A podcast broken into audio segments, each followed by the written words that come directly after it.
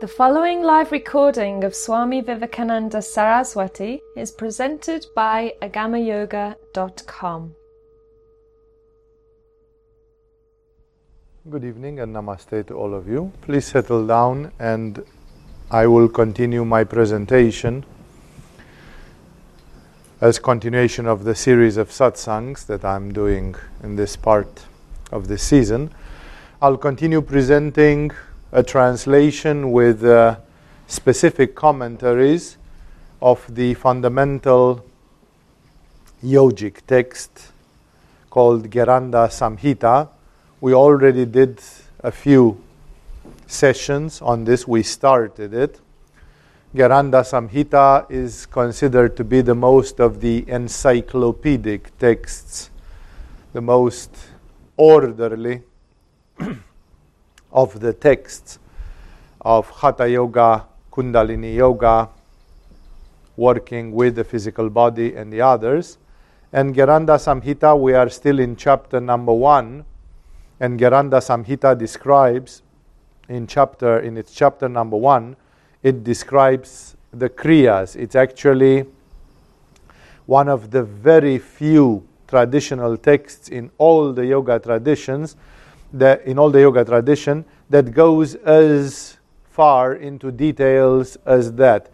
Generally, this part, which here in Agama we call Kriya Yoga, the purification exercises, as we call them in simplified jargon, they are not described much in the literature. They are, dis- they are transmitted by teachers directly, they are part of the yoga folklore. But they exist also in textual form and I guess, at least according to my knowledge until today, that Gheranda Samhita is the most complete repertoire of those.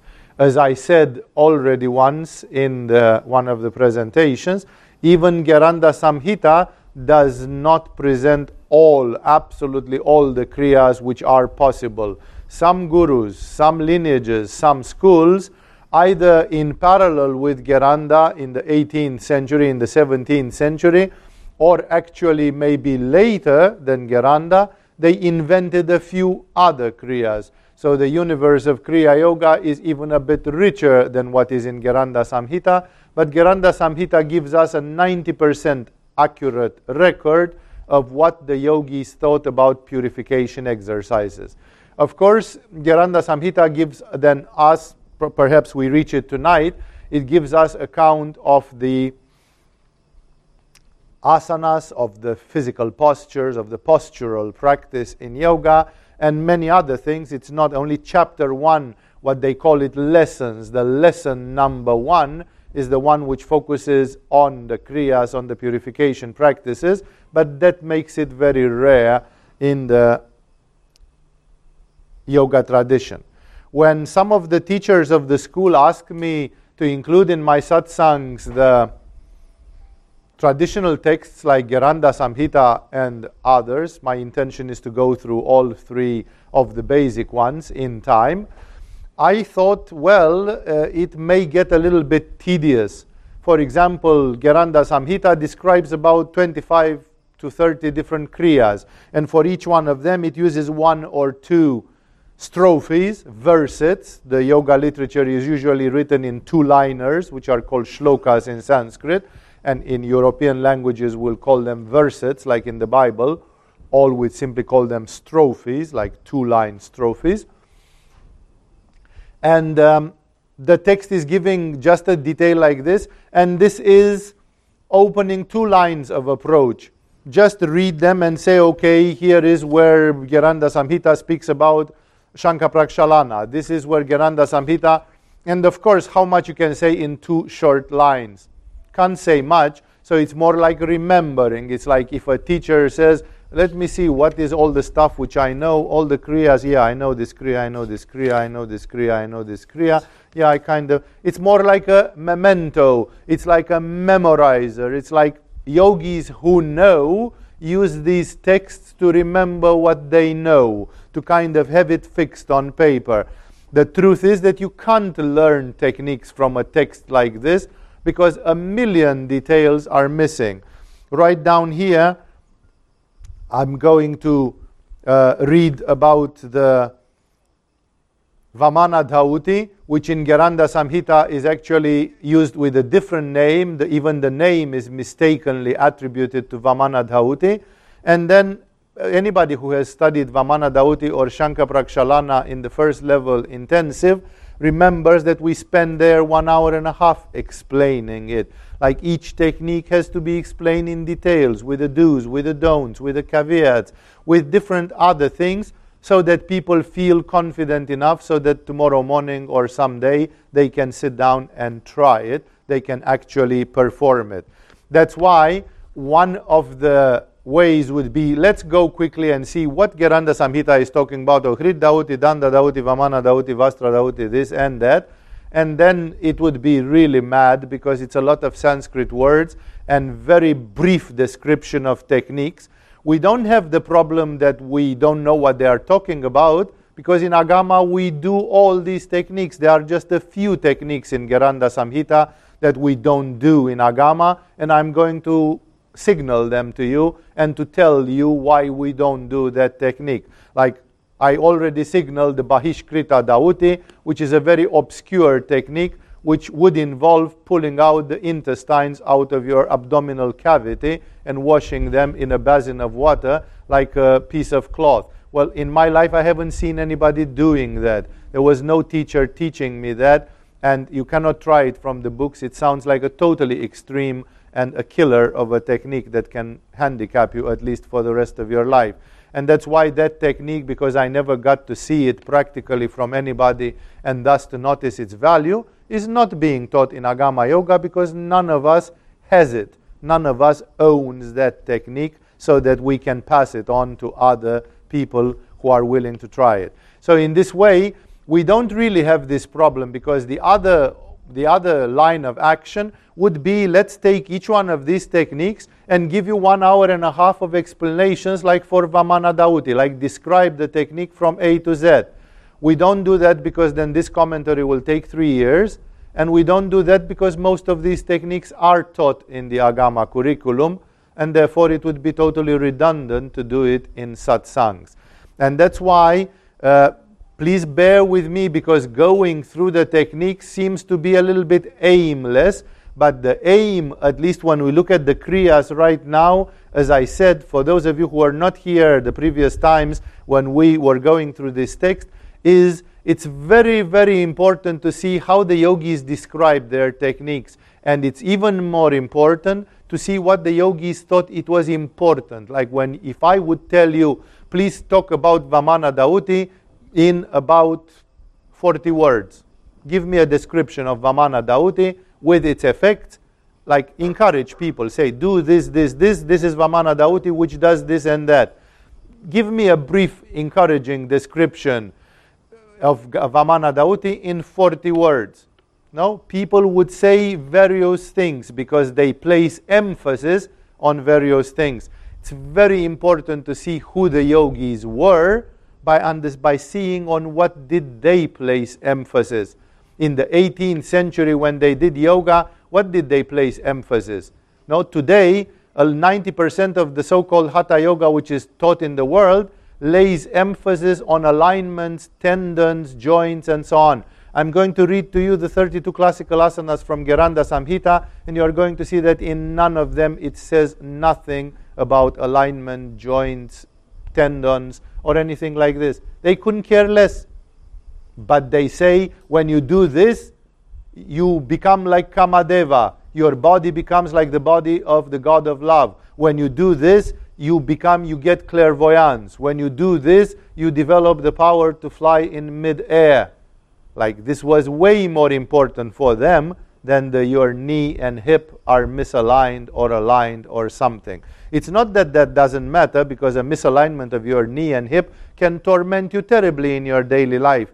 But when they had to boil it down to a few words to speak the essential about the yoga techniques, then we can truly see the spirit of yoga. The satsangs are for me a medium to contaminate you in a positive meaning with the spirit of yoga. I want to tell you what the yogis said. I want to show you how the yogis were. So, quoting from one of their very traditional and very well known texts, it's introducing you telepathically, mentally, by resonance in your mind with the world of these extraordinary people. What kind of people they were, what were they thinking, what was important. This is what you should focus mostly into it. I just presented before the the Kapalarandra Dauti, where it was said that if you massage, you massage some parts of your forehead or skull, and then it says this technique, the nadis in that area become purified, and clear, clear vision or clairvoyance is produced. That's totally different than to say, oh, I have been and got a good massage. I got a good massage, but the purpose is clairvoyance. The purpose is the opening of the third eye and paranormal perceptions from the third eye. That's why the yogis were doing it. And also, very often you will see that, especially when it comes to the Kriyas, the yogis are very, very fond of Ayurveda. They constantly mention the sister, the healing sister of yoga, the Ayurvedic medicine, where they constantly mention at least the three doshas. That this is good for diminishing the mucus, this is good for diminishing the disease of pitta or of vata. That concept is very, very dear to the yogis. Almost every yogi doing hatha yoga would know that one or another yoga technique had effect on this or that dosha. This was kind of elementary knowledge for those people. So now I'm ready to continue. I'm in chapter number one at the shloka number 36, where it moves to a new category of kriyas, which are called hriddauti. And hriddauti, I read this shloka already, but I just want to say the names and then to go into the details of it. Hriddauti means literally cleaning of the heart. But this has nothing to do with the heart chakra or with the heart as an organ. The, this is always the thing that when you use the name Hrid, Hridaya, in different traditions of yoga, it means a hundred things. For example, here, here Hrid Dhauti is a category of techniques which means cleaning the middle part of your body, the central part. And that's, of course, your core. Core in English is a word which derives from the word for heart in Latin, and therefore it, one's core is one's heart. But of course, one's heart doesn't necessarily mean the heart chakra, because if you are a person that is dominantly on Svadhisthana chakra, then when you say, I tell you from my heart, you might not be able actually to speak from your heart because you haven't got any right now. And that's why when you say, I tell you from my heart, it actually comes from your Svadhisthana. It means I tell you from the center of my being, wherever that center may be.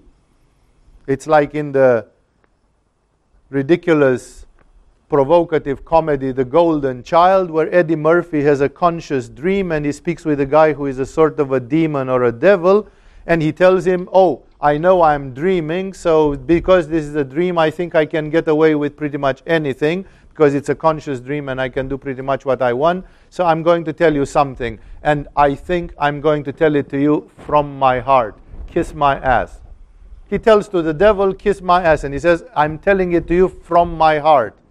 That's not from the heart of Francis of Assisi and Rumi.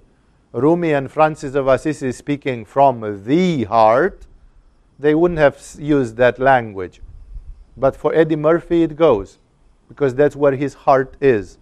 It's appropriate. His heart is not in the heart chakra. His heart is somewhere in the low chakras, and when he says, I tell you from my heart, kiss my ass, that's he it expresses him. It expresses his kind of personality and his kind of being. And that's why uh, here also when it says Hriddauti, the purification of the core, it basically means the central part of your being. As you look at a yogi sitting, the central part of the being seems to be this central part, right? Lower than the throat, higher than the belly, about this. And because it's around the heart, it's appropriate to call it Hrid but don't think that this addresses to the heart. There are yogic commentators who say, well, if you clean the stomach or the lungs, you clean the heart because it's impossible that your heart should have a lot of kapha, mucus on it, resulting in cholesterol deposits and other things, and your stomach and lungs should be perfectly pure just five centimeters away from the heart. Because the organs of the body have a communication between them of fluids. There is a fluid balance which is usually carried on by the lymph system. The lymph system and the physiologic serum in the body, they simply transport everything from here to there. So if you purify the stomach, you actually heal the heart. So in a very indirect way, we can say that everything which you clean in this area is indirectly going to be good for the heart. But then somebody will say, what about the lungs? I have no problems with the heart, I have problems with the lungs. That's why it's not only about the heart. It's about everything which is central in the human being. And the shloka number 36 is simply encyclopedic descriptive saying Hrid Dauti, this middle Dauti, is of three kinds. Danda Dauti with a stick, Vamana Dauti by vomiting, and Vastra Dauti by a piece of cloth, which is called Vasa, so that's why it's Vastra Dauti. And then, without any further ado, it proceeds describing them. Gheranda is not at all uh, roundabout in any way. He's very, very engineering, like very systematic, like. And so he goes and says, Danda Dauti, the first of them, which is in two shlokas, 37 and 38. He says, Take a stalk of plantain, turmeric, or cane, and insert it gently into the gullet, into your esophagus. Move it to and fro, and slowly draw it out. Basically, that's the trick or the movement which is done in the circus by the sword soloers there are some people who notice that by putting their mouth and throat in a certain position, you create just one straight channel from the bottom of the stomach down to here. And you can even insert a sword or something, and uh, it is uh, finding a straight line. That's why it's not cutting you or piercing you or doing any accident. Well, the yogis did not do sword soloing in circus. They simply did the same thing because to insert something in your throat, it would have to be at least semi rigid. Today, when we have so many rubbers and plastics and synthetic materials, maybe people would invent a technique like this. But in those days, materials were limited to what Mother Nature had to offer. And in the nature, you either found things which were too floppy or you found things which were too rigid. So they went in this technique for the rigid ones. So they took sticks which would not bend, and then automatically you had to put yourself in a certain position so that rather inflexible stick would go in. Of course, they had to think about so many things. I wonder, this single one technique, how many years of experiment did it take? And if there was some trial and error in some schools. What, for example, if you take a stick and that stick has the consistence of a banana fruit, It's like a soft thing because you don't want to hurt yourself, and then when you put it in your stomach, it reacts with your gastric juices because you happen to have a bit of hyperacidity in your stomach, and then a part of it breaks and stays in the stomach. And then you don't know how to get it out anymore. And maybe it's not healthy or it doesn't really fit in your digestive system or something. Here they say use a stick of plantain, turmeric, or cane. Of course, it will not speak about oak tree or something because maybe they don't have it so much in India. So it's all tropical plants from India. But how much effort has been taken to find out which sticks are good and which sticks are not good? Which sticks are too tough? Which sticks will not get soft? Which sticks are not absorbing fluids? Which sticks are not getting too soft? Which sticks are not poisonous? which sticks are not going to commit to contain substances that will make you vomit or get an infection or some poisoning of some sort.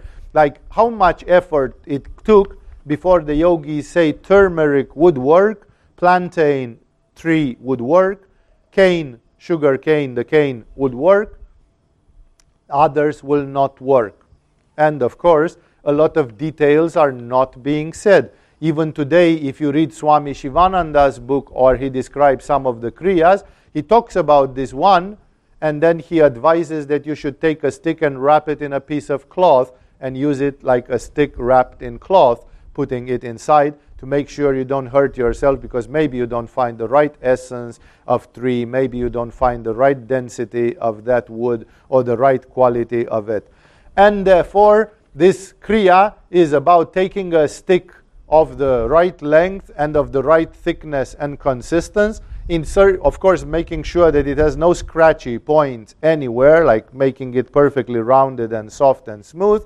Putting it into the stomach, either with uh, surrounded by cloth or not, and moving it to and fro like you'd clean a bottle, like you'd clean the neck of a bottle, and then slowly drawing it out. You're going to say further, you are going to speak, and we know from Agama courses, you're going to speak about Vamana Dhauti, where you do pretty much the same thing apparently by drinking water, shaking the stomach vigorously, and then throwing up that water mixed with whatever mucuses or fluids it found in the stomach. Why isn't that good enough? Some yogis probably considered that in the human being there are sometimes forms of kapha, of mucus, which are extremely dense. And if you just drink water and shake it and throw it up, you'll take only 50% of it off the walls of the esophagus and stomach, and some of it will still stick to the walls of esophagus and stomach. And then they resorted to a more mechanical method, like you can clean your stomach like a chimney cleaner cleans the chimney in a house. You just stick a broom down the chimney and you move it to and fro until all the coal and all the ashes are removed from there. Says Gheranda Samhita in 38. By this process, the phlegm, kapha, so the, when they say phlegm, it means kapha from Ayurveda. The bile or pitta and other impurities are expelled out of the mouth. They mean expelled via the mouth because the stick is supposed to be semi absorbent, porous a little bit, like the cane is sugar, surely, and the turmeric. I don't know about plantain. And they kind of get impregnated with this mucus, and when you pull it out, you pull it sticky and full of phlegm, and then you Next time you use another one or you wash that one very well. And it says, by this kapha and pitta are expelled, so it's a purifier of first kapha and then pitta. And then it says, by this danda dhauti, diseases of the core are surely cured. But when they mean core, they can mean heart, and they can also mean chest or center of the being. And here Gheranda uses an imperative language like as Jesus, when he says, Truly, truly, I tell you that this and this and that, like he emphasizes. Here, Gheranda says, by this process, by this Danda Dauti, diseases of the hrid, of the core, are surely cured. So he insists, he puts a strong word there. He says, You should have no doubt. Truth is that many people in yoga find this method a little bit barbarous and extreme, and this method is described in the curriculum of Agama, although not many people practice it. It's difficult to go around for turmeric and plantain trees or canes or others. When you find it, you are not sure you found the. So, we should have an Ayurvedic shop around here selling cane and plantain and turmeric sticks. And then many people are still thinking it's a little bit of a circus like technique. It seems it supersedes what we know here in Agama as Vamana Dhauti through the fact that it mechanically rubs the wall of the esophagus and partly of the stomach, and it might catch some very dense mucosities which don't get 100% dissolved or carried on by water. And then the text continues with the Vamana Dhauti. And I want to call your attention from the very beginning that here is a typical, one of the typical situations of Indian classifications, because what Gheranda calls here Vamana Dhauti is not what we in Agama call Vamana Dhauti. The name is used in a different way. Well, you can say, why didn't you choose to call your thing according to Gheranda Samhita, and why do you use another name? Because generally in the world of yoga, the majority of yogis don't use the word Vamana Dhauti, the technology, the name Vamana Dhauti, as in Gheranda Samhita. Everybody in yoga knows that this technique, which Gheranda describes here, is called by the yogis by another name. It's not that the technique does not exist the technique described here exists, but it is actually not called Vamana Dhauti. And that's why what I read, just be aware of the fact that this is how so many confusions appear in yoga, because the yogis were not very good with systematization of the names. Even a pretty orderly fellow like Gheranda, he does it to the best of his ability, but then uh, different traditions have mixed things up. I, for one, would have nothing against keeping this technique with the name Vamana Dauti and giving to what we call here Vamana Dauti the name Alfalfa Dauti or whatever other name you want to give to it. I'm fine with it, but the problem is that in the yoga tradition there exists a certain amount of chaos when it comes to names because yoga was a big subcontinent and yogis from the eastern India with yogis from the western India very seldom communicated directly and thus traditions got entangled and complicated. So let's see what Gheranda then calls Vamana Dauti. 39. After a certain duration of time after meals, let the wise practitioner drink water full up till the throat, gaze upward for a short while, and then vomit it all out. By daily practice of this one, of this, one can cure diseases of phlegm or kapha and bile or pitta. This technique is stirring the hell out of everybody. If we'd be teaching it in the first month, we'd get a very bad reputation here in Agama. Somebody was telling me today that they got to talk with one of the disciples, with one of the pupils, just because of the regular Vamana Dauti that we teach, because a person who was very traumatized was having uh, issues that this was sounding very much like bulimia or anorexia or any some other food disorder and they were afraid that just by listening to it or just by giving it a try they might fall into it uh, automatically, they might be sucked into that hell uh, automatically.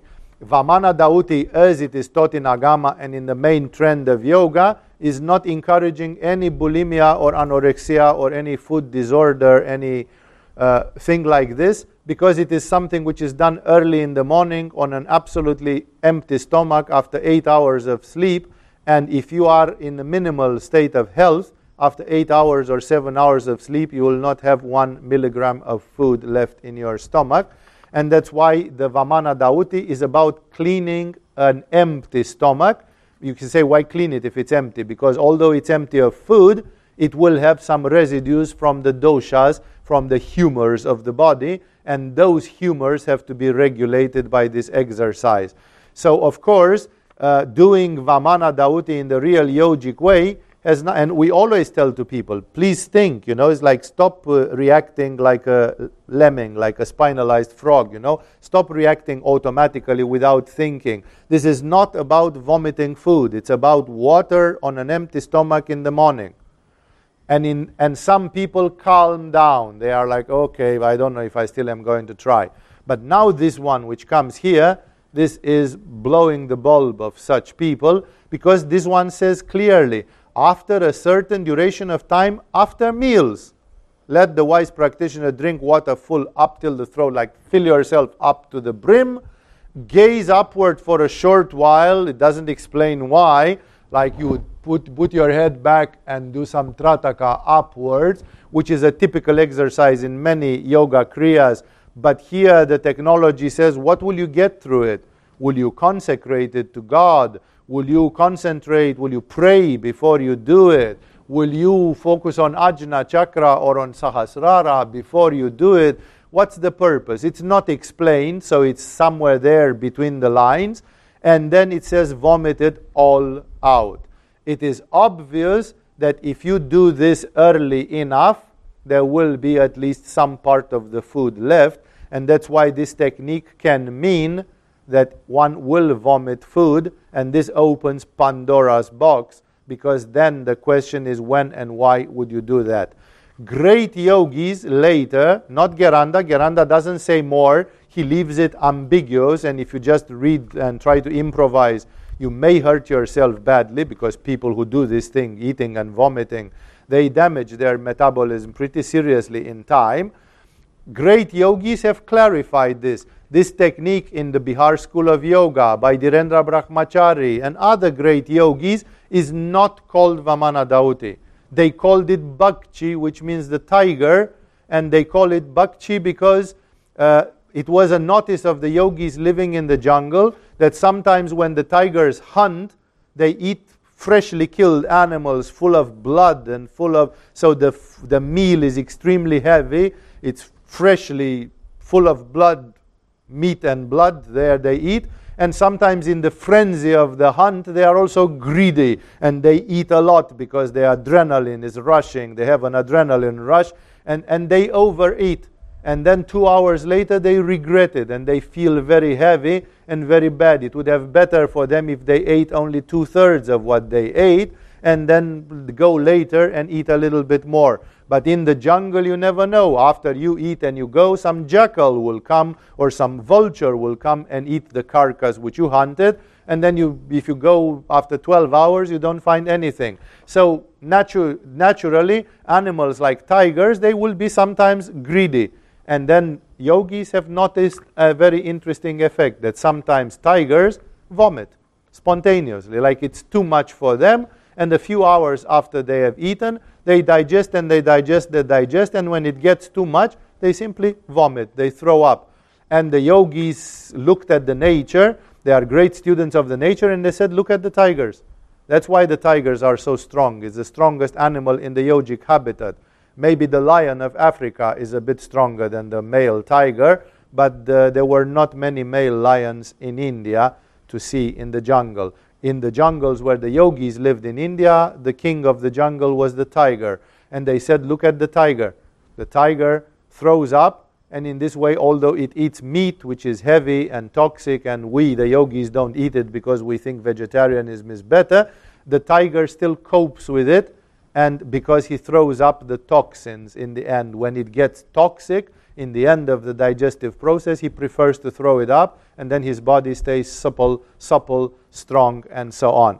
And the yogis tried it, and with the process of trial and error, they found out how it works as scandalous as it is for you who just a week ago heard about Vamana Dauti and you got afraid of it and we told you it's not. And now, because this comes in a satsang, not in the curriculum of Agama, in the 10th level of Agama, when you already know your yoga well, but because you hear some of you as total beginners now uh, on it, uh, about this, then this is going to scare you terribly because you're going to say, aha, okay, so it was not Vamana Dauti, but still we knew it well. There is something in yoga which comes to that edge and could encourage people to do that. Well, the yogis thought that they discovered the scientific way of doing that. And what is taught in the Agama curriculum about Bhakti, about the tiger practice, the tiger technique, the tiger kriya as it is called, is the fact that you should leave, if you are a person with a relatively good digestion, minimum three hours. And if you are a person with a slow digestion, go towards four hours. The appropriate time for doing bhakti is three to four hours after eating. Like people who suffer from bulimia and they binge on food and then they throw it up, they throw it up 30 minutes later because they feel bloated and they feel they have eaten too much and they are paranoid they are going to put on weight and get fatty. And therefore they and that is a sure way of screwing the metabolism.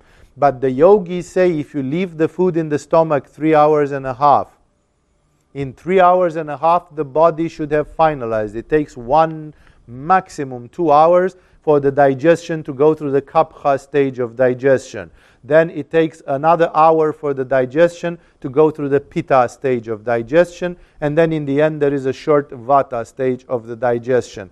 In three hours and a half, your digestion should have gone through all of it, and there shouldn't be food in the stomach. If there is any food left in your stomach more than three hours and a half after, that food has stayed at 37 degrees Celsius, that means hot, in a 100% humidity level, full of bacteria, and because of this, that food got rotten and stale just because it stayed in your stomach. It should have gone in your bowels where there is no oxygen and where the digestion is tight and it follows the enzymes and the chemicals of the digestion. As long as it's in the stomach, it's not airtight, and because of this, the digestion is corruptible in the stomach still. And therefore, the yogis have simply said whatever food stays in your stomach more than four hours, you may consider that you want to throw it up because after four hours it starts turning into poison. So you don't throw it up because throwing up is disgusting and ugly and unpleasant, unpleasant, and it reminds you of your teenager years when you were bulimic or something. And meanwhile, you sit like a sitting duck, and because you ate too much and your digestive fire is too weak, you are allowing poisons to go in your system when it would be take just five to ten minutes to take them out of your system and to stop the nightmare. And maybe that teaches you a lesson that next time you should eat just 75% of what you ate this time, knowing that after three hours and a half or four hours, there still was food in your stomach and all the rest. So the technique exists. It's very, very justified empirically, like the yogis think that they discovered a great trick about it Great yogis have recommended it. Uh, it is dangerously close to bulimic, anorexic uh, food disorders like this, and that's why we never push people that have traumatic things about that to go there. And it is not Vamana Dauti as Gheranda calls it. This is in the most of, for most of the yogis is called Bhakti Kriya, the tiger Kriya and Vamana Dauti is something else. And then you are going to say, what about Vamana Dauti? Well, tough luck, it's not described in Gheranda Samhita. When Gheranda described something which he called Vamana Dauti, he actually described Bhakti Kriya, and Vamana, that's why I say, here is one Dauti, which we do in Agama, we teach even in the first level, and still it's not in Gheranda Samhita. Why? Because not even Gheranda Samhita hit 100% he hit 90% accuracy, and that's pretty good for an author in the Indian environment in the 18th century. Finally, the third of the middle dautis, it still refers to the stomach, and it is called Vastra Dauti. It was with a piece of cloth, and 40 and 41 tell us exactly how that goes. Swallow slowly a thin cloth, four fingers wide and 19 to 25 cubits in length, and then gently draw it out again. This is called Vastra Dauti. Basically, you have to take a roll of gauze, a ro- long roll of gauze, usually medical gauze fits pretty well with this, like a long, long stripe of cloth, or to cut of a piece of cloth, but not very dense. It has to be absorbent, it was, has to be a, a rare piece of cloth, not very de- high density cloth, and you have to swallow it. Experience shows that swallowing a piece of cloth which is totally dry requires inordinate amounts of saliva because it won't slide down the gullet, especially in the beginning when there is nothing inside to pull it, like its own weight to kind of pull it deeper and deeper. Once you've got a meter of it down in the stomach, the rest kind of goes automatically because that meter kind of pulls it. So that's why what the yogis do is that they soak it into water and they shrink it. They kind of squeeze the water out so that the piece of cloth is at least wet. So here Gheranda doesn't. Hey, say that it's a piece of wet cloth about this broad, about 10 centimeters, 8 to 10 centimeters broad, and very long, and you insert it like a snake in your mouth. And the first part is the most difficult until the first part starts going down the esophagus and towards the stomach. And then you keep swallowing on top of it and on top of it and on top of it. How much? Quite a bit. Like there are a few meters of it, four to six meters of it, uh, according to the traditional unit, 19 to 25 cubits in length. And gently draw it out again. This is called Vastra Dauti. Even this technique this technique is somewhere between Vamana Dauti, like wash your stomach with fluid, with just water, and between the Danda Dauti, where it says rub the walls of your stomach with a stick or with some sort of chimney like cleaning device. This is in between because you are putting inside a piece of cloth. The piece of cloth will be more dense, it will interact with the walls of the stomach, and this a bit more dense. So the purpose is again the same there is the worry that some of the mucosities in your esophagus and stomach may be so dense that one Vamana Dauti will not clean more than 50% of it, and then you need something more mechanical to go in the stomach. This practice, which is more intense, uh, many people expressed, like, I never thought about it until somebody expressed their paranoia, and then it was a mental impurity which stayed with me unfortunately, because somebody said I was doing this technique every day, And every time when I was doing it, I was thinking, what's going to happen if it gets entangled in my stomach? If my stomach moves and entangles it, because if you swallow it, it will go in the stomach and it will be like this. It will just come on top of, on top of, on top of, on top. But what if it churns in the stomach and then when you pull it, it makes a knot in the stomach, like wires can do, and you try to pull it out the esophagus, it won't come out anymore.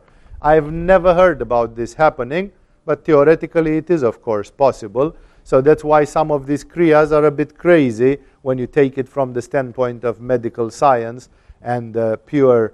Like many people say, is it worth it taking that risk? Maybe if you put less than six meters inside you and so on. It's up to you to make up your mind if and when you want to do such techniques. The technique is given, it exists in the lore of the yogis, it's very useful, and in the shloka number 41, Gheranda tells us even why it is useful.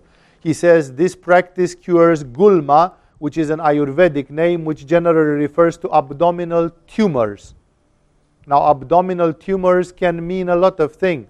If a woman is having a 10 centimeter ovarian cyst, strictly speaking, an ovarian cyst is an abdominal tumor because it's a tumor, big, round, growing in your abdomen. Does the Vastra Dauti cure even ovarian cysts? We don't know. Scientific research has not been done on such things because the pharmaceutical industry and the medical industry don't have the interest to, to teach Vamana Dauti and Vastradauti because you can't make money on selling a piece of cloth to people. And that's why there are lots of tests about medication, what medications and chemicals do.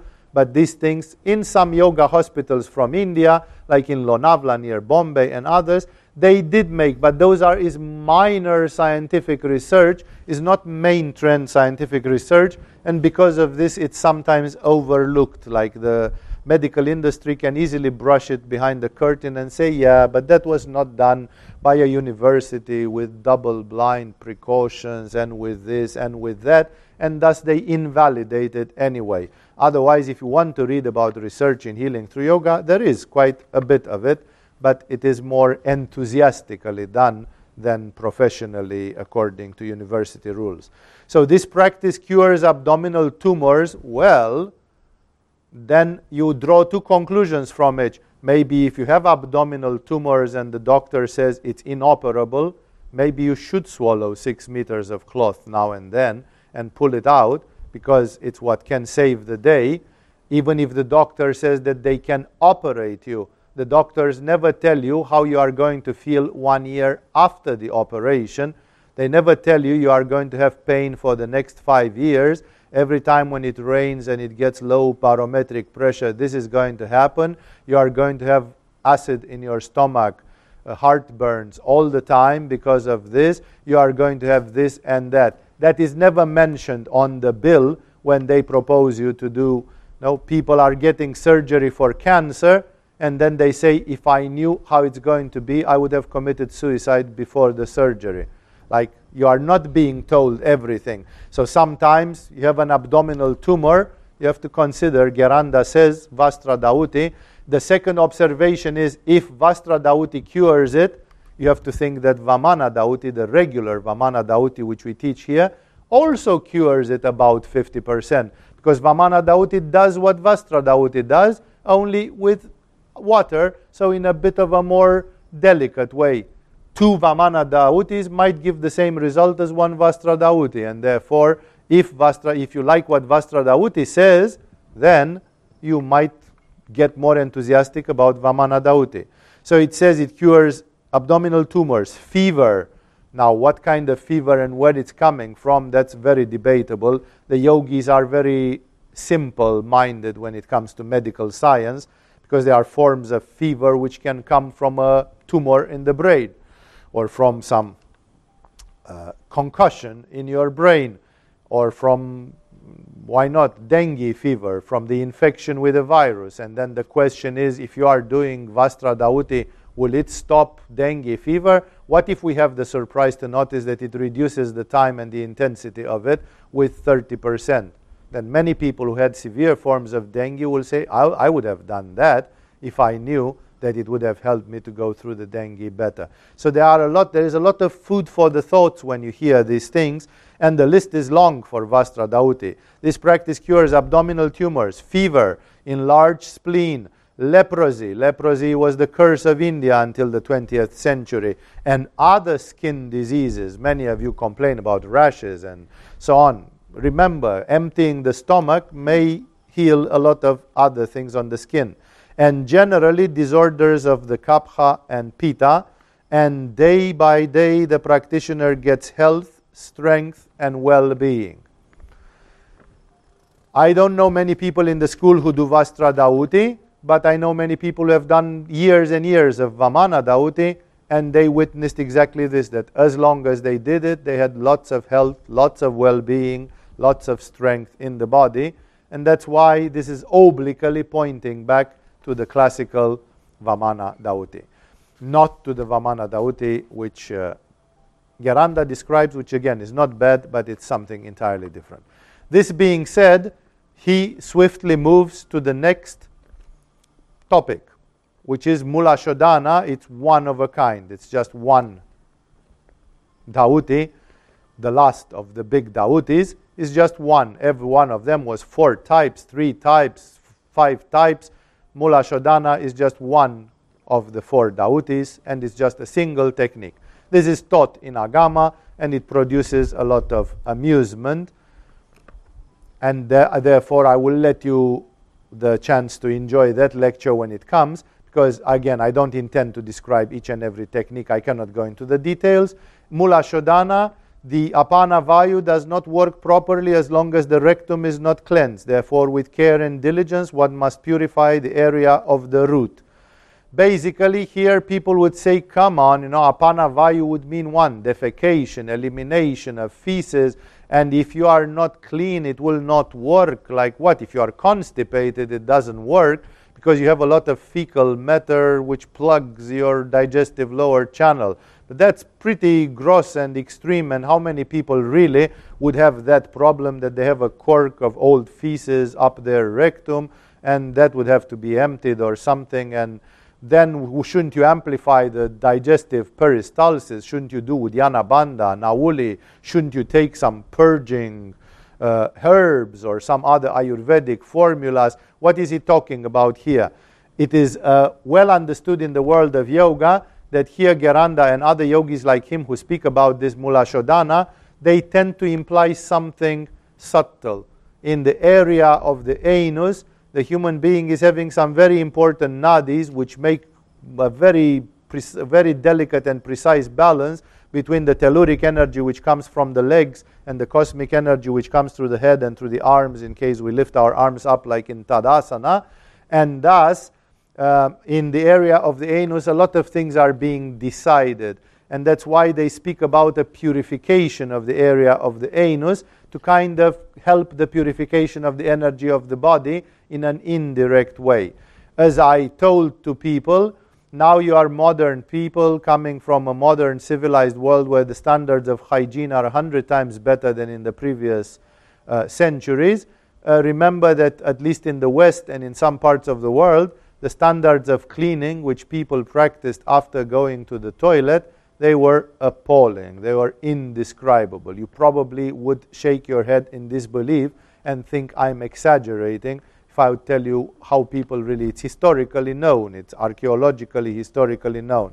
And that's why China, India, perhaps Southeast Asia, they are very privileged areas because in this, due to the Chinese medicine, due to the Ayurveda, due to yoga, due to a certain sophistication of the Chinese culture and others, people were practicing things like we have the toilet guns and other things people were practicing things which in the West would have been considered sophisticated beyond measure. When the British were doing the East India Company and trafficking opium and they started interacting with them, they were completely flabbergasted to discover that the Chinese had something which today we call toilet paper. Like toilet paper was a completely unknown concept. And try to imagine being a sailor on a ship for a year and there's no toilet paper on the ship. How is the personal hygiene looking? You don't even want to think too much about the details of it. And that's why, in the moment when the yogis come with stuff like this, eh, this is uh, all very sophisticated. It made a difference in those days. There are many, many other things which I cannot say because then I would simply reproduce the Mula Shodhana lecture. But Gheranda continues in 43 by describing the technique. He first described why, what's the issue. Then he says, by a stalk of turmeric root, again turmeric, or by the middle finger, one must carefully clean the actus and the anus and rectum with water again and again. So it's the Sanskrit word is like insistingly again and again. So it means until full cleanliness is obtained. The finger is good enough if you don't live in an area where turmeric is growing and you can crop it on a regular basis for your personal hygiene. And when it comes to effects, again, the effects are a little bit out of proportion. It says this destroys constipation, indigestion, and dyspepsia. I have people who are telling me, Swami, I'm not digesting well. Well, start with Mula Shodhana, right? Mula Shodhana says it destroys constipation, indigestion, and dyspepsia. It increases the beauty, radiance, and vigor of the body. How many people don't want to have more beauty, more radiance, and more vigor, like more vitality in the body? And stimulates a lot the digestive fire. Here is a collateral effect, which is like as soon as I speak, it destroys the indigestion. It means there is more digestive fire and then it says it clearly in the end. Although you are washing the area of your anus, which clearly in yoga is related to Muladhara chakra, nevertheless it does something to your Manipura as well. There is a reflex, and this reflex has produced many uh, confusions, many dialogues, many debates in the world of yoga if somehow the anus is not related to Manipura as well because many texts which mention cleaning of the anus or stimulation of the anus, then they are saying that some of the effect will be in Manipura chakra. In this case, it stimulates a lot. He doesn't say it stimulates the digestive fire, it says it stimulates a lot the digestive fire. And that is, wait a second, the fire is not in the area of the anus, which obliges us to admit that it is therefore a reflex reaction. There is a connection a psychosomatic connection, which makes that when you stimulate the anus, something is going to happen in the area of Manipura as well. This was the description of Mula Shodhana, and thus it is going to the next category of Kriyas. We are at the shloka number 45, and the next category of Kriyas is called Basti. And out of the Bastis, shloka 45 simply says, Basti is of two kinds Jala Basti with water and Sukshma Basti, which means subtle Basti, or actually it can also be translated as dry. Therefore, Basti without water, because the first one is with water. Water Basti is always done in water, and dry Basti on land. When you are going to read different yoga teachers from modern times, you are going to see that with the help of Ayurvedic doctors, they have conceived oil enemas, herbal enemas, basti with milk and other things, like the list of bastis has increased from the time of Gheranda, but at the time of Gheranda, basti kriya was simply with water or dry. Jala basti, that's the water basti. Jala is water in Sanskrit. Enter in water up to the navel in the final posture because you are squatting, so not when you are standing, when you are squatting the water should come up to your navel, performing the position called Utkatasana. Some people call it Khagasana, but when you lift a little bit, it's rather Utkatasana. Contract and expand the anal sphincter repeatedly. This is called Jalabasti. Here, the technique is uh, described in a ridiculous way because in this technique you don't contract and expand. It makes you understand that you sit in water and then you do something with your anus and you suck water inside your anus, inside your rectum, which if you try to do it with the anus, you'll never actually do it. It's something which here in Agama is taught somewhere in the 10th level, if I remember correctly, and people learn the correct technology and they can do it, but it is done with the help of Nauli Kriya and some other advanced things. It doesn't work through the power of the anus. The, as you can see, didn't Gheranda know this? Like, does he write about Basti without having done it or taught it? Obviously, he knows perfectly how to do it. He is a great teacher, he's a famous teacher. No, then why doesn't he write it? Simply because he doesn't want people to learn Jalabasti from his papers. He wants people to learn Jalabasti from him because there are 101 details that he needs to add. And if you will add them, he will write a compendium, not a small treatise on Hatha Yoga. And he didn't have the time or the intent to write a big compendium, and therefore he writes it briefly and in some places even uh, inexactly. Says con- contract and expand the anal sphincter repeatedly. This, this won't produce any effect of basti. This is like the akunchana and prakashana the contraction and expansion in Ashvini Mudra, and this does not absorb liquids in the body. And then to give us the detail, it quickly describes the practice. Of course, you have to learn it from your teacher. And then in 47, he says this cures urinary disorders, urinary disorders, because it works in the lower abdominal area, it works in the perineum area. So for men, it will affect the prostate. Both for men and for women, it will affect their urinary bladder and urinary channels indirectly. So this cures urinary disorders, digestive disorders, which are called udavarta in Sanskrit, and some authors translated as constipation, some authors translated even as diabetes, some authors describe it as nettle rashes. So translations from Sanskrit are pretty wild on this one because apparently the word udavarta, which Gheranda uses, is not a very main trend Sanskrit word. It might be a regional word, a countryside word, a vernacular word, uh, a trumped up word which didn't make it to the big dictionaries of Sanskrit. And that's why even translators are wondering oh, Udavarta, I think he meant this because it sounds like this or it sends us there or something. So, anyway, it cures urinary disorders, digestive disorders, or this nettle rash, and disorders of the wind, krura vayu, called here, the wind vata dosha in Ayurveda. That's very rare and useful because the wind is the most disturbable of the three doshas of the body. And when people have many troubles, they have troubles with wind. The body becomes free from disease. That's a huge statement, of course. You always have to take it with a pinch of salt and as beautiful as that of Kamadeva. This statement appears in many techniques from, uh, especially Kriyas, that one of the things was that you get divine vision, clairvoyance, you see what the gods can see. One of the goals, which is often listed. And another goal, which is often listed, is that you get a body like the body of Kamadeva. Kamadeva in India is what Eros or Cupid is in the West. It means the God of love, the God of carnal love, the God of Eros.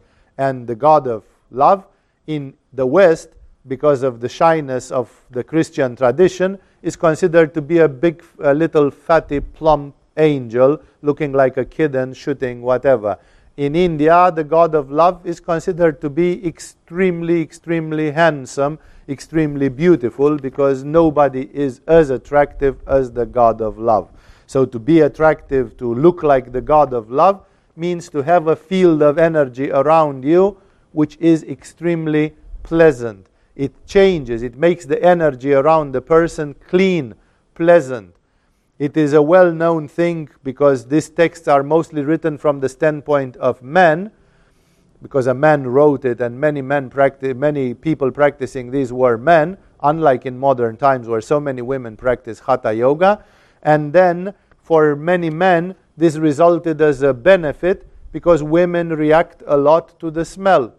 Not mentioning the fact that many men don't, don't wash themselves and they simply stink, and women, then the choice is relatively easy because they are stinkers and non stinkers, and you know where you go. But even the people who wash themselves, the body smell is slightly different.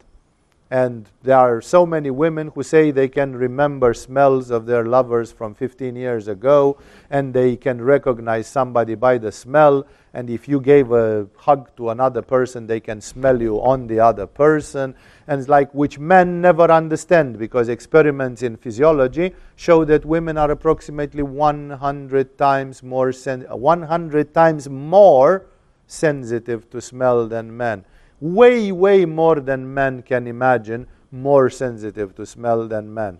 And that's why, um, of course, this simply says it was demonstrated that women choose their sexual partners very much according to smell. If a woman gives a hug to a man and she doesn't like the way he smells, she doesn't want to have sex with him. And sometimes some men have pheromones, testosterone, and so much in their skin that women, just by giving them a hug, and they feel horny, and they feel this guy, I would like to try him because he smells really manly. And therefore, uh, women feel this, and therefore, much of the sexual attraction is due to the smell. And a kriya, a profound kriya like a basti, which eliminates a lot of stale matter and a lot of blockages, automatically in one month, three months of practice, it will produce a general purification which will give a pleasant smell, just like uh, Shankha Prakshalana and others do. Uh, remember, the modern research has demonstrated that women can even smell disease on men. And for example, if a man is suffering from a chronic debilitating disease, women don't want to have sex with that man because the instinct of the nature is if this guy ejaculates in me and gets me pregnant, I'm going to have a sick child or a child with very bad DNA because this man is not healthy right now. And therefore, the women instinctively defend themselves, and the smell is one of their main filters. That's why a possible explanation, because you can say, you do basti, you do basti, let's say you do basti every week how much more beautiful is your body going to become? Exception made of the fact that maybe if you are too skinny, you put on some weight, and if you are too fat, you lose on some weight, and so on. But there are people who, even when they don't put on too much weight or they don't lose too much weight, they are not really the most handsome and beautiful people in the world. It's a sad truth, but it's true. And therefore, how will you look like Kamadeva when even if your body is in good health, relatively speaking? That's not about it it seems here there is a subtle implication. The yogis always go with these subtle implications. Some of them can we, we can maybe explain scientifically, like maybe the yogis speak about a cleanliness which radiates from the body, and therefore the hormones are fresh and the body smells are strong and healthy, and that makes you sexually more attractive. So a yogi who did this said, Oh, since I started doing basti, the girls like me five times more than before, you know. And then they said it makes you as beautiful as Kamadeva, not because it makes you beautiful, but because somehow, on a, so a strange way, it increases your desirability. It makes you more desirable. Of course, we should not ignore, however, the original text, which says that the body, through basti, through water basti, becomes free from diseases and as beautiful as that of Kamadeva. Sthala basti is the dry basti. We are getting close to the end of this list. Sthala basti says adopt the posture called Paschimottana, which is our Paschimottanasana, and then move the bowels slowly downwards and contract and expand the anus by Ashvini Mudra. This practice eliminates constipation, increases the gastric fire Jatar Agni, heals indigestion, and cures flatulence we have here again one of these mixed exercises in which you move the bowels somehow, you exert a pressure, whatever you do, but you contract and expand the anus by Ashvini Mudra, which seems to be a typically Muladhara thing, and then half of the effects are on Manipura. It increases the gastric fire, it heals indigestion, cures flatulence. Okay, that is elimination of Vata dosha. So here, in these basti kriyas, we often see, and as we saw in Mula Shodhana, that the yogis often have this cross this borderline. That some things which you do on your Muladhara chakra, they will have some indirect beneficial effects on Manipura as well and on the digestive fire elements. Sthala Basti is done in a bit more complicated way. You just have to absorb water, I'm sorry, not water, air in the anus. Some people have discovered that accidentally and they consider it a very embarrassing thing that sometimes you just get some water, some air coming in the anus and producing a sort of a fake farting effect afterwards and so on. It, uh, it sounds a bit gross, but uh, for the purpose of yoga healing, there are lots of explanations there. Then Gheranda goes to the fourth category, uh, to the, I'm sorry, to the third major category. The second was Basti, the first was Dhauti. The last ones are much shorter because they are not four and four of those and four of those four and so on. So it's more short, goes faster. The next one described, the third category, is called under the name Neti. And the description in Gheranda Samhita goes like this Take a thin thread measuring half a cubit, which is like 28 centimeters, about 25 centimeters. A cubit goes around half of a meter. So, measuring half of a cubit and insert it into each nostril until you can pull it out by the mouth. This is called neti karman. Here in Agama, when we teach neti, we teach another form of neti, which is jala, neti, neti with water. There exist about several forms of neti, neti with urine, neti with milk, neti with different things, neti with herbal stuff. The original one described in Gheranda is with a thread, with a thin thread. They use a special soft thread, uh, silky thread. They put in the nose. If you push it big, big enough, it starts hanging behind the uvula, and you can stick your fingers deep inside your throat and catch it. And then you've got both sides of that thread, and you can make like this with it, and exactly like you do with a stick in your esophagus, you do like this through the nostrils, and then you take it out and put it in the other nostril and clean it also. This gesture, which looks a little bit like shoe shining of your nostrils, is actually aiming at the same thing, taking out mucus you're going to say, isn't water better? Yes, in Agama we think water is better. So we mention the other netis only as a title of information, just because if you want to know that there are other netis, such as the, the Sutra neti, the neti with a thread, but uh, we recommend in Agama that you do it with water. We, I personally have not noticed any additional gigantic effect from this. However, the rubbing of the thread behind your nostrils, behind the nose, in the, on the pharynx area, does stimulate some very mysterious points in your head. And that's why some mysterious effects are described, which go perhaps beyond Jalaneti. It says in 51, persevering practice. So now it says persevering, like it won't come in three weeks. Persevering practice of Neti Karman bestows the Kechari Siddhi, or as a variation of it, it perfects the process of Kechari Mudra. It's not said if it's the Kechari Siddhi or the Kechari Mudra.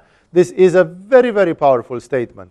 Kechari Mudra is that forbidden, rare mudra which you can learn in the Kundalini process, in which you cut the frenum of your tongue and elongate your tongue and swallow it back and can get it behind your uvula and t- touch some mysterious points inside the hollow of your head behind the nostrils, and so on.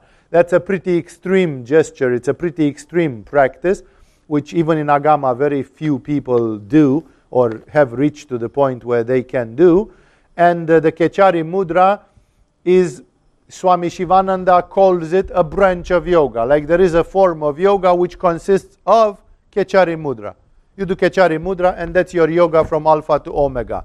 So some yogis consider this Kechari Mudra because of its extreme nature to be a very, very powerful practice. And uh, that's why when you say this helps you to do Kechari Mudra, like many people say, oh, wow, you know, so you should do it. If it bestows the Kechari Siddhi, that's even better because the Kechari Siddhi means that you can move your consciousness. The movement of the consciousness, which is called Kechari Siddhi in India, is called by the Tibetans Pova, the projection of consciousness and it means basically that while your body stays here, your consciousness can go anywhere, even in parallel universes, and witness things, and you can be in places instantaneously and much more than that.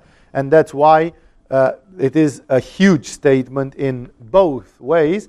Of course, uh, many people would say that maybe it's just about Kechari Mudra, maybe it's more modest. It destroys the disorders of the phlegm or kapha dosha That's again a huge statement. It destroys the disorders of the phlegm. The most simple disorder of the phlegm is the common flu. How many times some of you have a flu every year? There are people who every year have once, twice, or three times a flu or something. It says that neti destroys the disorders of the phlegm. So once you start feeling a sore throat and going into a flu, neti, neti, neti, neti, neti, neti, neti, three times per day, even with hot water and so on. Like you don't need to do it with a thread. But again, I want to say that this thread thing justifies something which comes. It says it destroys the disorders of the phlegm, improves the vision. What has that got to do with the eyes? Well, it's in the area. It stimulates some energy, some awareness. It's a reflex in this area somewhere. And this may have an effect, the boosting of the energy which goes to your eyeballs as well. And you might discover that you clean your nose but your nose is related with the lacrimal glands and with a lot of other things, and you might notice that actually it, it does have an effect on vision and produces clairvoyance. The word used in Gheranda Samhita is without any doubt. It's called Divya Drishti. Divya Drishti means the vision of the gods. You see what the gods see, divine vision. So therefore, it says that neti karma, the one with the thread, it can produce phenomena of clairvoyance. And many people say, you know what? Maybe it would be worth it, you know, like the effort of doing a bit of neti karma in the morning for six months or one year, and then I might start seeing the colors of people's aura or something. Maybe it's worth it. It's a damn little trick, you know. How did the yogis discover all these little tricks which push the human being to open the gates of perception, this being one of them? So this is neti. In practice, again, here in Agama, we don't do the neti with thread because I haven't noticed too much effects compared to the jala neti. But you can think if I do neti with water, won't that clarify my vision and my inner vision? Because basically, what this guy says is that if you do neti and eliminate physical mucus from the area of your forehead and sinuses, somehow your mental vision becomes more clear. Your mind's eye gets opened. Well, that's a very important statement. Then everybody should do neti as much as possible because everybody is in need of mental clarity. How many people do not complain that they lack clarity of mind? You want clarity of mind? Neti is a typical example of what can clean your mind by cleaning the mucus in your head, first of all and then your mind discharges more mucus in the head, and next morning you clean it again, and in this way you drain and drain and drain and drain until the mind finds itself relieved and lighter. And thus, the yogis have a very, very beautiful way of looking upon the body. Like the body and the energies, the physical body and the subtle bodies are interrelated. You do something to your physical body, and you hit an effect which is purely subtle or paranormal. Very often, yoga works like that. Then it jumps to the fourth category of Kriya, just one shloka. This is one of the very beloved ones in Agama. Many people do it. Here it's called Laukiki. Laukiki is just another name for the famous Nauli. Lauliki, Laukiki, Nauli, Niauli. There are various names used for it. Here we use the name Nauli in Agama. In Gheranda Samhita it's called Laukiki all these lau, nauli, nau niauli, lau kiki, lauliki are just showing the wobbling of the belly. Those of you who have seen nauli, you know what I'm talking about. That the belly is almost like a very funny way of playing with it. And it's like waves on a river, says the text it says forcefully move the abdomen from side to side. It doesn't say how, in void retention or whatever. As simple as that, your guru will explain to you what this means. This destroys all diseases and increases the bodily fire. Nauli summed up to two lines. The effects of Nauli summed up to ten words. Nauli destroys all diseases, all diseases. What about Alzheimer's? Yes, all diseases, all diseases. They simply say all and increases the bodily fire, which, many, which means increases your manipura. See, Gheranda doesn't say Nauli Kriya works on Manipura chakra, but it says it works on such a chakra which destroys all the diseases in the body and it increases your bodily fire. Guess, oh, guess what this chakra is. Many people ask me, Swami, how do you guys know that Nauli works on Manipura? Because it is written between the lines here. But you need to know yoga to be able to read between the lines. Because in the moment when he says this, it Nauli would not produce this effect if it would work on Svadhisthana, or if it would work on Anahata, or if it would work on Muladhara, or if it would work on Sahasrara. Nauli can produce these two effects that it destroys all diseases and increases the bodily fire only by working on Manipura. So it's written, but it's written for the pros. It's written in code language. It's not written like pre-digested. Here it is for the lazy ones who can't use your mind. I'm telling you it works on Manipura chakra. No, it's written in code because they thought that if this text falls in the hands of an outsider, they shouldn't be able to learn yoga from the papers papers can accidentally be lost. You don't want the, because in the old days, these papers were not published. These papers were manuscripts which were kept preciously by every guru, and it was a collection. And the biggest honor which you had if the guru was allowing you to read or to copy the text. This is how these texts were transmitted. And that's why uh, the secrecy was held in this way as well. They would have considered the loss of such a text terrible. That's all about Nauli, the fourth class of Kriyas. The fifth class of Kriyas is nothing else but Trataka. The whole edifice of Trataka, which is such an important edifice, is described in Gheranda Samhita in just two shlokas. Because it speaks only about one Trataka. In Agama, we teach five forms of Trataka, but in Gheranda Samhita, Gheranda knows about one, and like one is good enough. There is this Kriya called Trataka. It says, gaze steadily without winking. No question of blinking. It says, gaze steadily without winking at any small object. So it doesn't mean a dot on the wall, it means like a pebble. Until tears begin to flow. So it's pushing it. Like, you know, it's like if you feel comfortable, it means you haven't done enough trataka do more until tears start flowing. Push it. So gaze steadily without winking at any small objects until tears begin to flow. The enlightened call this trataka. 54. Persevering practice of this technique, again, not three weeks of practice, persevering practice of this technique gives victory in Shambhavi Mudra. We teach Shambhavi Mudra in the first level and Trataka here starts being taught only in the third level in Agama. When you get to know this, then you see that if your Shambhavi Mudra is not good enough, you can strengthen it by starting doing regularly Trataka. People whose Shambhavi Mudra is very poor, we advise them to practice Trataka. Also, it destroys diseases of the eyes. We say this that Trataka is the more subtle part of the yoga of the eyes. Yoga of the eyes has some physical exercises and has this powerful thing called Trataka into it. So, indeed, Trataka is a healer of the eyes and it induces clairvoyance. Again, the word Divya Drishti. Divya Drishti, divine vision. Drishti, vision, Divya of the gods, divine. So, it is said very clearly that by practicing Trataka, one can get clairvoyance any one of you wants to see auras, the recipe is simple. Do Trataka until you start seeing auras. It's as simple as that. Trataka can make you see auras.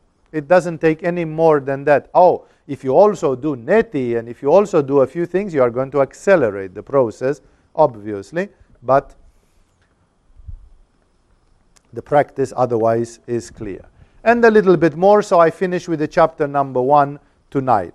The, he moves to the sixth and last of the series, the last of the forms of Kriya, and with this he will finish this 60 shloka long chapter on the Kriyas of Hatha Yoga. And the last one is called Kapalabhati, and he says the Kapalabhati is of three kinds Vama Krama, Vyut Krama, and Sit Krama. They destroy disorders of the phlegm, Kapha. So he has to say something about all of three. All three of them, before we start going into details, all of them are good for disorders of Kapha dosha. If it's in the head, because it works very much in the head, it's going to clean a lot of Kapha dosha. And then he starts describing them. Vama Krama, two shlokas for it draw the wind through the left nostril. Actually, in, in Gheranda Samhita, when they speak about the left nostril, they call it Ida. And Ida is not a nostril. Ida is the name of a channel of energy. It's Ida Nadi. And that's why when they say draw the air through Ida Nadi, they are very smart because they, everybody in yoga knows that when I say inhale, inhale through Ida Nadi, it means I have to inhale through the left nostril physically, but it calls my attention on the fact that I have to focus on the energy, that here the energy is entering in my Ida Nadi and in the left side of my body, of my Nadi channel, of my channels of energy. So draw the wind, and it says draw the wind, draw the Vayu. It doesn't say draw the air.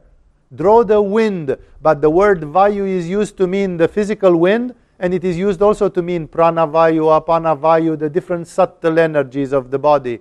So, on purpose, he uses here a twilight language. He uses a double entendre so that you can understand whatever you want. If you don't know yoga, you just take it to the face value.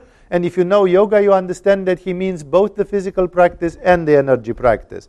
Draw the wind through the left nostril, Ida, and expel it through the right, which he calls obviously Pingala, which is the name of the nadi, not of the nostril. Then again draw it through the right and expel it through the left.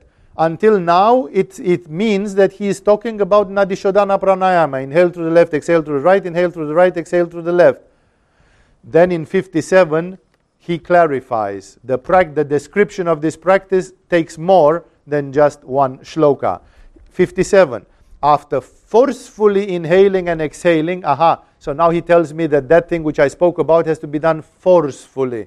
After forcefully inhaling and exhaling, one should not hold the breath, which means you have to do it non stop. You inhale, you exhale, you exhale, you inhale, you don't stop, you don't hold the breath. So it's a continuous breathing and forceful. Inhale, exhale, inhale, exhale, inhale, exhale, inhale, exhale. It goes non stop. This practice destroys disorders of phlegm or kapha. He said that before, that all three of them destroy disorders of the phlegm he doesn't find any other inspiration, then say it again. When you do this, here in Agama, when we teach Kapalabhati, we teach a more elaborate form of it. It's based on it, but in Agama, it's a little bit different because we don't use it alternatively like this. But otherwise, the principle is the same. The second of the forms of Kapalabhati, he calls it Vyut Krama. And this is a real weird one it says, draw water slowly through each nostril and then expel it through the mouth. This is called Vyut Krama and prevents accumulation and diseases of the phlegm or kapha. Well, that's what we call Jalaneti. Jalaneti is drawing water through the nostrils and expelling it, and therefore, uh, here we have again one of those famous coincidences or misunderstandings, mixed ups, mixing ups of names that here, uh, he calls it Vyutkrama, but normally we would call it Jala Neti, Neti done with water. And Sitkrama is a very mysterious practice, which is very seldom done and much more difficult because it's basically going with water the other way around. I want to call your attention that it starts with the word sit. The word sit is very famous in yoga for a variety of reasons, some of them which I will not be able to touch in this satsang level commentary, but the word sit is meaning a sound which you produce with your mouth, like sit karin pranayama, the pranayama in which you make the word sit. And what does it mean? It means that when you inhale, you make and it is very much like the noise which somebody does when they have pain or when they have pleasure. Like somebody tickles you or you have pleasure and you go, this sound of pleasure the yogis have codified it as the syllable sit, S I T. And that's why whenever it is mentioned, it brings a lot of references from the yogic and tantric tradition. And it says suck water through the mouth with a hissing sound, and that's the sound sit. Like it says, when you suck the water, you have to suck it like you are sucking a hot fluid, like people drinking a hot soup and it's too hot, and you have to suck it, slurping it in a way, making a hissing sound. This hissing sound is sit automatically, and then expel it through the nose. Sometimes it does happen to you that when you drink water, if you suddenly laugh or do something, water is bursting in your nose, and then you have to blow it and you feel really embarrassed and what the heck was that? I will be more careful next time. So we know that it's possible for water from the mouth to be pushed back in some way and that's so it gushes up the nose. When you do jala neti, you take it in the nose and out the mouth. When you do it this sit krama, you are taking it in the mouth and you are trying it to push it in the nose, which for many people it's difficult in the beginning. By this practice, guess oh guess, one becomes like the god of love or Kamadeva. Again, there is something here to do with this sit within Kama Sutra is classified as a sound of pleasure. Kama Sutra says that if you penetrate your woman and your woman does, then it's good. You should be happy. You are having a green light, like the woman feels pleasure when she produces such sounds. So it's one of the typical landmark sounds of pleasure in Kama Sutra. And it's a funny association that here you do some washing in area of your head. What has that got to do with Kamadeva? What uh, besides cultivating an exceptional cleanliness of your body, which is anyway very welcome, very good. So here it's not explained, and the list becomes flabbergasting in the next shloka, 60, which is the last of this chapter. It says, Old age never comes to him then maybe it's worth making the effort to spit some water through your nose. Old age never comes to him, and decrepitude does not afflict him. It's a very weird formulation, even in Sanskrit. So many authors translated in so many different ways. Decrepitude. Decrepitude is more used in French than in English, really. It's a word which means like the decay of the tissues, looking haggard, falling apart, decrepit. When you say this person is so decrepit, like when somebody has been drinking too much for the last 10 years and sleeping in ditches and in mud like a pig, and you look at them and say, This person is so decrepit because they have taken drugs or whatever. So, decrepitude means decay, it means you are falling apart. And it says, Old age never comes to him, and decrepitude does not afflict him.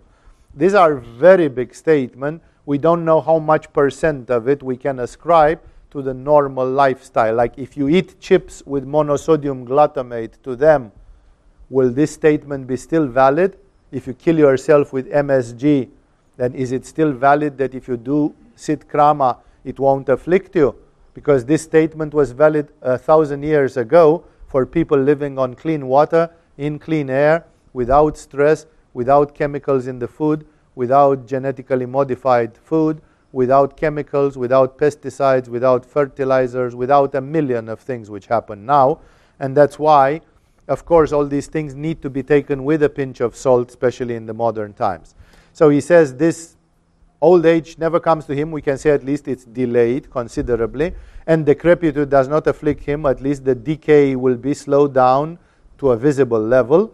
The body is brought under control I think here he means most commentaries, and again, what I have learned about it, it says that because of this, that you can control the muscles in the throat to push the water up, which is a pretty unnatural move inside your throat, and becomes healthy and flexible.